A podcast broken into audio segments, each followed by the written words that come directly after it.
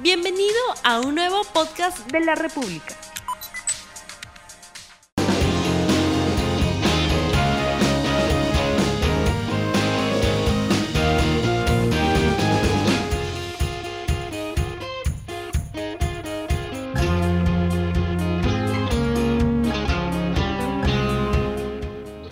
Amigas, amigos, muy buenas tardes. Bienvenidos a 3D, el programa de comentario político de RTV.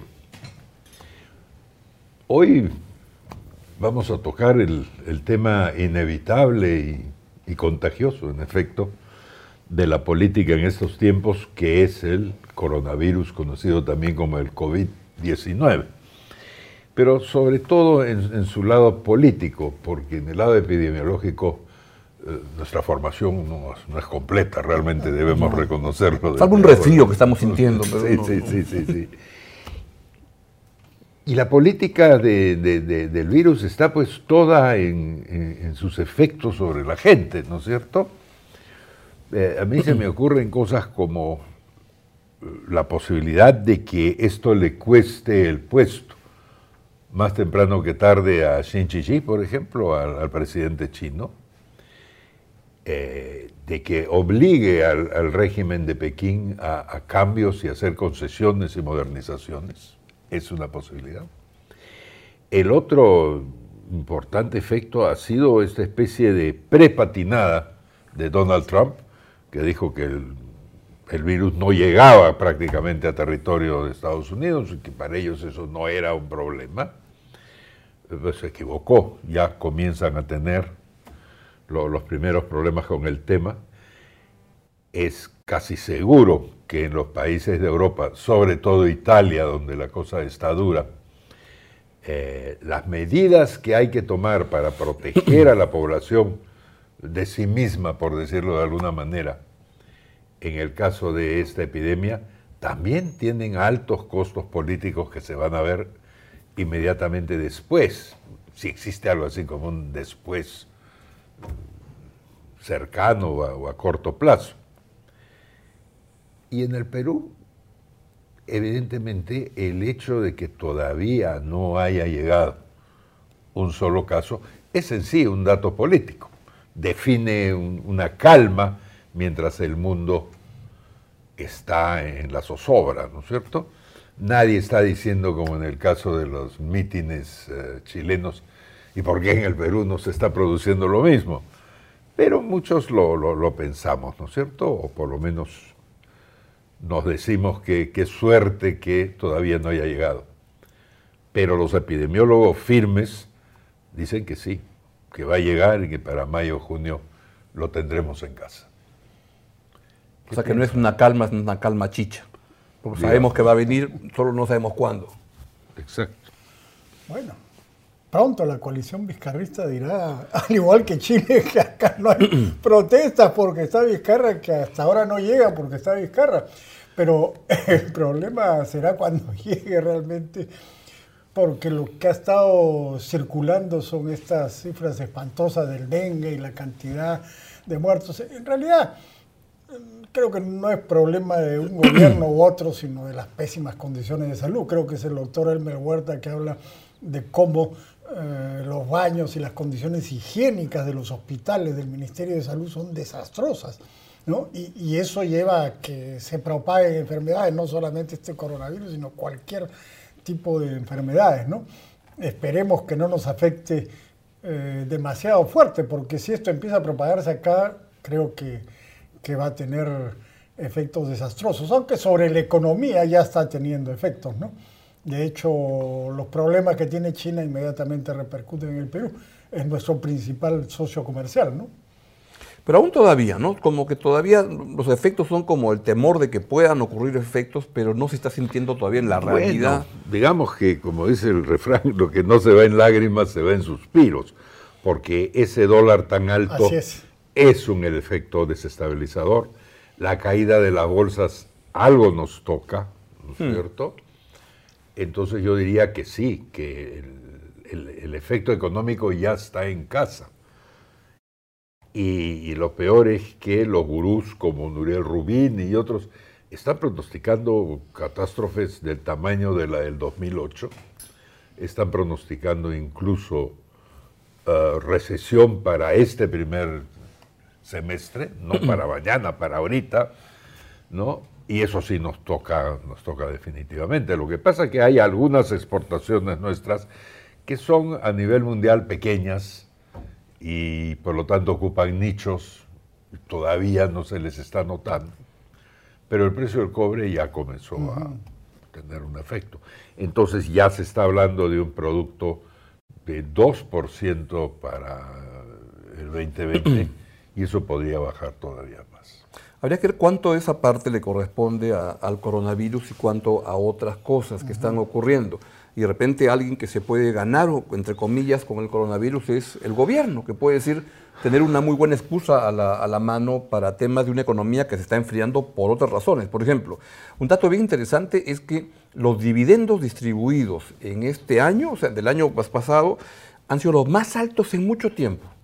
Eso puede ser una noticia interesante para los accionistas, pero no es muy buena para la economía porque lo que significa es que las empresas no van a invertir mucho el próximo año. Entonces, no voy a invertir, entonces mejor dame mi dinero, voy a ver qué cosa hago con él, en otra cosa, pero las empresas no están mirando que por delante hay un, hay un escenario de inversión fuerte, porque es un país que, que se va paralizando, se va como enfriando entre un Congreso que ya ve señales de que puede ser una máquina populista y un gobierno que a veces parece que quiere competir con el Congreso, es una economía que se puede estar enfriando y a la cual el coronavirus simplemente es llover sobre mojado.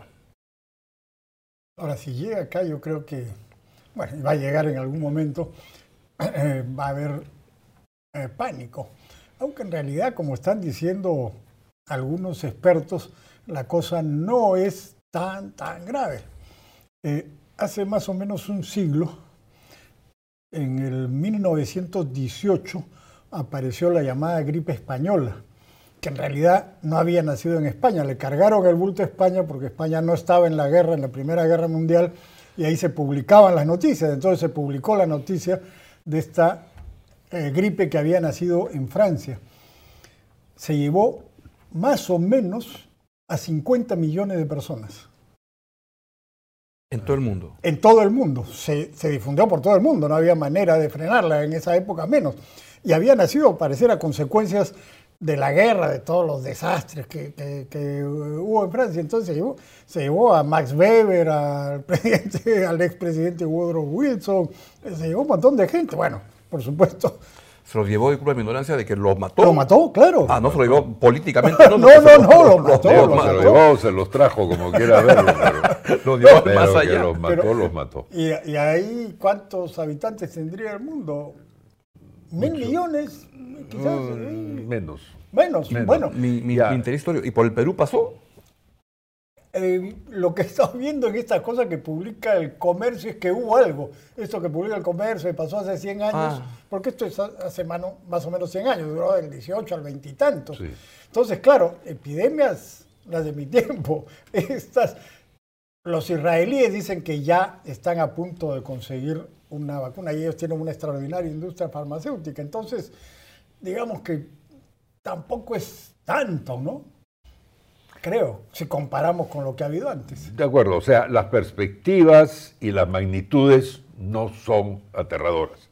Sin embargo, lo que inquieta mucho es que no se le está logrando frenar. O sea, la, la vacuna israelí todavía no aparece, solo hay la declaración. Claro. Eh, los casos no se están disparando, según como se vea, pero están aumentando. Es cierto que China, donde se originó, ya no es la mayor velocidad, sino Corea del Sur, lo cual es un flaco consuelo, ¿no es cierto? Sí estamos ante una pandemia en ese sentido, ¿no? Y asumiendo que llegue, ¿cuáles van a ser los efectos políticos? O sea,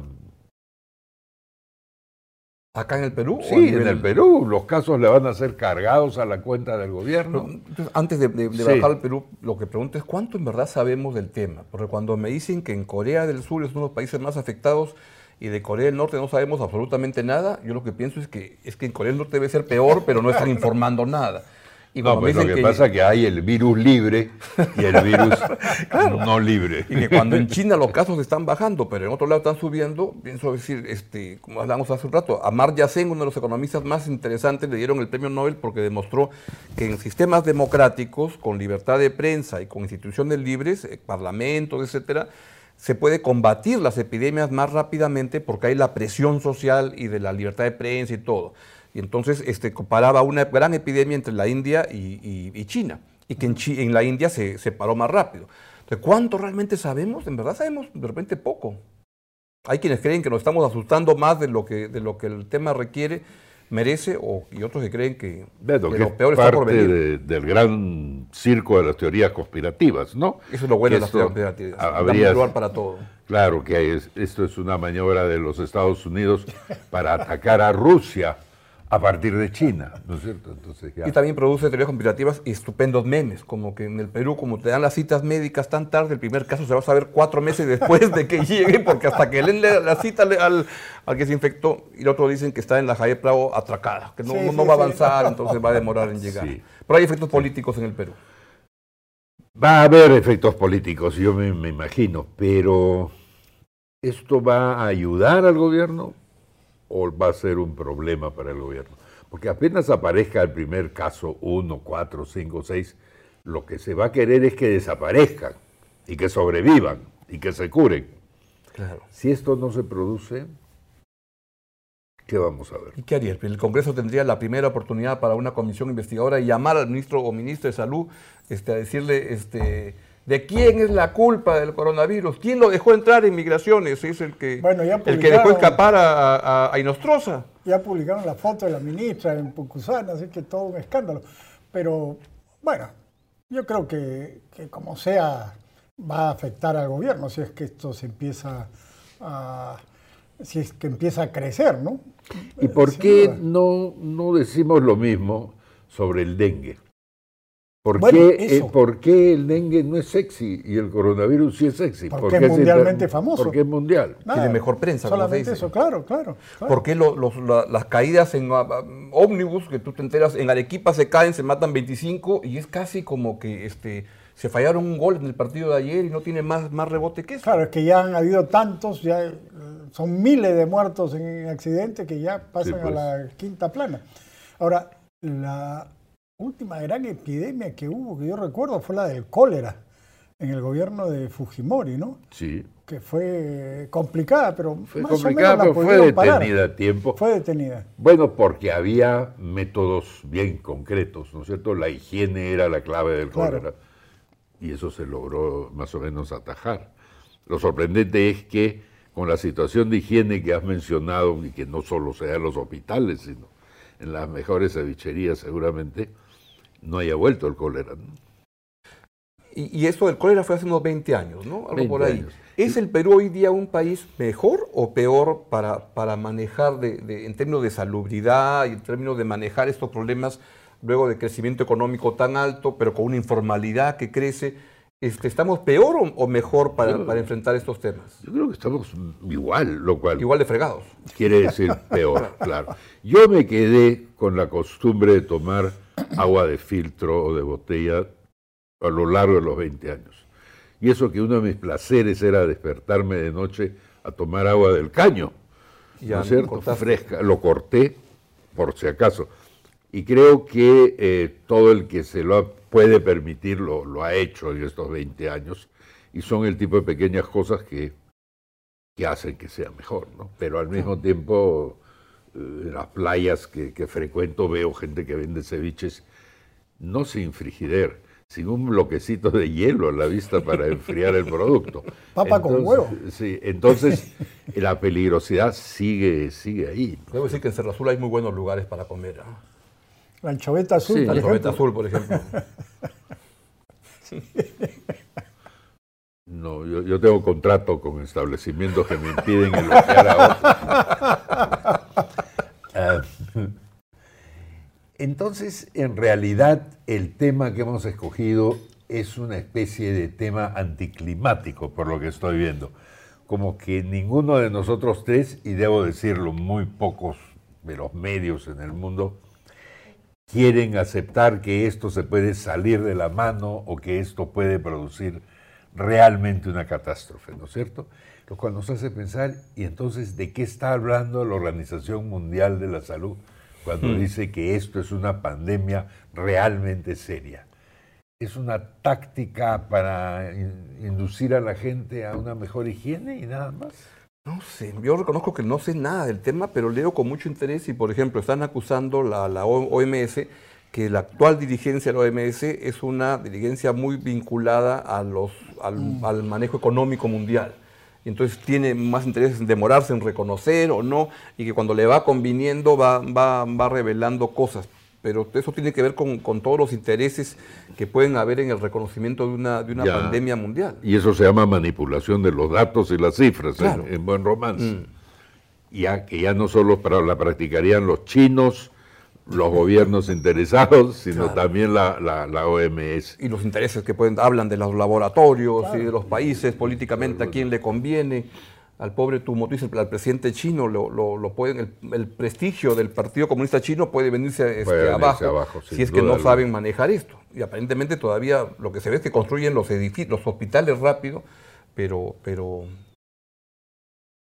Pero, pero, sigue. Sí, sí, sí. es gente que tiene el cuajo de enfermarse fuera del hospital. Pues eso. ahora ustedes están en lo personal asustados con el tema yo no Yo no estoy asustado. Yo o me- sea, en lo personal, que creen que se van a contagiar, se lavan Bueno. ahora las manos cada media hora en vez de una hora como antes. Este, Yo sí, están yo sí realmente. me lavo las manos a cada rato. Sí, entre artículo y Yo sí, artículo, yo- evidentemente. Pero yo no siento, por lo menos, este, que necesidad de ir a correr a comprar las mascarillas por si acaso cuando Ya no hay, no, pues ya, no hay mascarilla. Ya, pero parte de eso tiene que ver con que estamos en el Perú. Claro, está lejos. Porque yo tengo un hijo en Londres y una hija en Nueva York. Y ya te preocupa más Entonces, el cuando tema. pienso en ellos, sí digo, Mm, hay 15 casos aquí, 4 allá, eh, paro la oreja por lo Claro. menos, ¿no es cierto? Y así mucha gente que Sí, claro. tiene parientes afuera, finalmente son 3 millones de peruanos radicados afuera, más si tienes que familias en, eh, familiares en, en- en Italia, vas a estar leyendo más rápido. Todo el día, Ya ¿no para no hablar si tus familiares están en China, ya estás. este, más los En Florida. viajeros. Claro. En Florida, donde ha llegado. Ha llegado ya, sí, pues. Entonces sí, yo sí creo que la preocupación está ahí a la, a la vuelta de la esquina. Y volviendo al, al insexy dengue, ¿por qué no nos preocupa tanto? Porque no Está estamos... acá nomás. Está acá nomás. o En cualquier no estamos- Más o menos, ¿no? Pero, claro, eh, cualquier zancudo creo que es Claro. más, más probable. Pero el dengue tiene curación, se sabe cómo funciona. Claro, Entonces pero es un poco muere más. una cantidad de gente significativa, ¿no? Ya, pero eso es porque al no ser sexy el dengue, entonces no hay la movilización de recursos médicos modernos, ¿no es cierto?, necesarios para atajar eso. Eso es lo que creo que hay. Es decir, hay un elemento, suena un poco, un poco incorrecto, pero hay un descuido también de la población, de las víctimas, de todo el mundo, ¿no es cierto? Claro. No hacemos caso y entonces, claro, claro. Y hablando de, políticamente muy correcto, es porque el dengue es una enfermedad de, pobres Popular. y no de gente con más plata y por tanto entonces no es un tema que agarre mucha notoriedad. En cambio, esta, esta coronavirus parece que es uno que está todavía más, este, ha muerto el- uno de los jerarcas de Ir- Irán, este, ¿no? Y- Agarra a cualquiera. Claro, No, y viaja en todas las bien- clases de un avión. Bien democrático, el, el- Sí, Va en primera también en el avión. va en primera. Claro, en este caso es un caso de no hay segunda sin primera, más bien. Claro, claro. Sí, yo quería nomás aportar que en la cosa de los de los memes, que va a ser pol- políticamente más incorrecto, dice uno, el coronavirus es lo mejor que me ha podido pasar. Yo no soy, mi mujer no quiere viajar, no quiere comprar nada porque todo viene de China, no va al mall ni a ningún evento por temor a que la contagien. Pasa todo el día y la noche con la boca tapada. Eso no es un virus, es un plan de salvación. Bueno, espero que no haya un par de policías esperándote en la puerta, Pero de todas maneras, por, por elemental cautela, yo quisiera declarar suspendido este programa, ¿no es cierto? Y despedirme de ustedes hasta la próxima semana a las 3 de la tarde. difúndalo entre, entre sus amistades que todavía están sanas todas, adiós, gracias. Y nos vemos. Muchas gracias. Bye.